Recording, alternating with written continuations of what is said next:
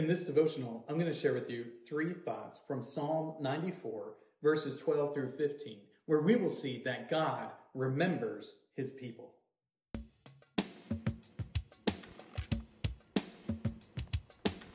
Psalm 94, 12 through 15 says, Blessed is the man whom you discipline, O Lord, and whom you teach out of your law, to give him rest from days of trouble until a pit is dug for the wicked. For the Lord will not forsake his people, he will not abandon his heritage, for justice will return to the righteous, and all the upright in heart will follow it. It's very easy to forget that the Lord is ultimately in charge of creation.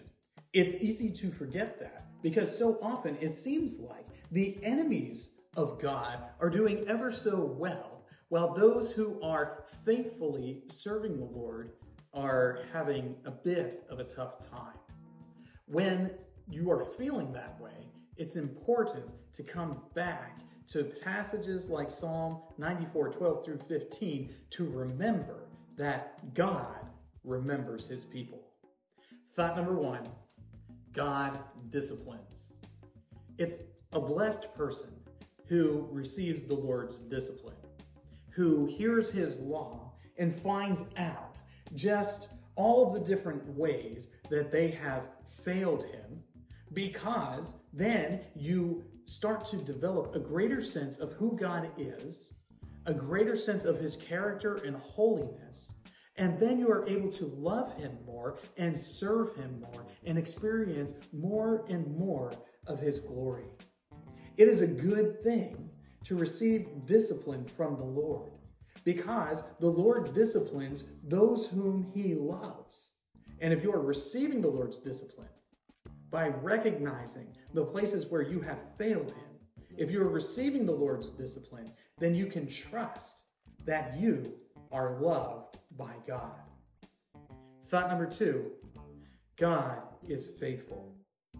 It isn't as if God has promised us that we would never experience suffering in this life.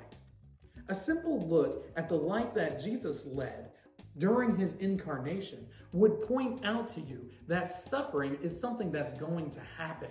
And just because you are experiencing some suffering, it doesn't mean that God is unfaithful or out of control. What you need to know is that God is faithful regardless of the circumstances that you find yourself in.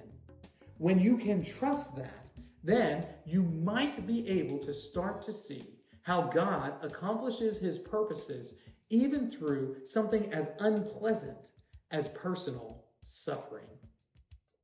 Thought number three justice returns. We trust that God remembers us. We believe that God is faithful, that He is going to do the things that He promised. And one of the things that the Lord has promised is that there will be justice for every wrongdoing that occurs in this world. Justice is something that's getting a lot of lip service these days, but we need to make sure that we understand that just because someone says the word justice, that doesn't mean what they're talking about is biblical justice that comes from God. We need to use some discretion. We need to use some discernment. And we need to ask the question when we hear people talking about justice are they talking about the biblical justice that God will accomplish in the consummation? Or are they talking about something other than that? The Lord is the one who brings about ultimate justice in the world. Justice is something that we, as the people of God, have a profound interest in something that we are paying careful attention to, something that concerns us because we know that ultimately God is bringing about the punishment of the wicked and the blessing of the righteous. These three thoughts come to you from the assigned reading, Psalms 93 through 95. If you'd like to read through the Bible with me, you can do so by joining the Facebook group through the Bible, where we are reading the text of Scripture together.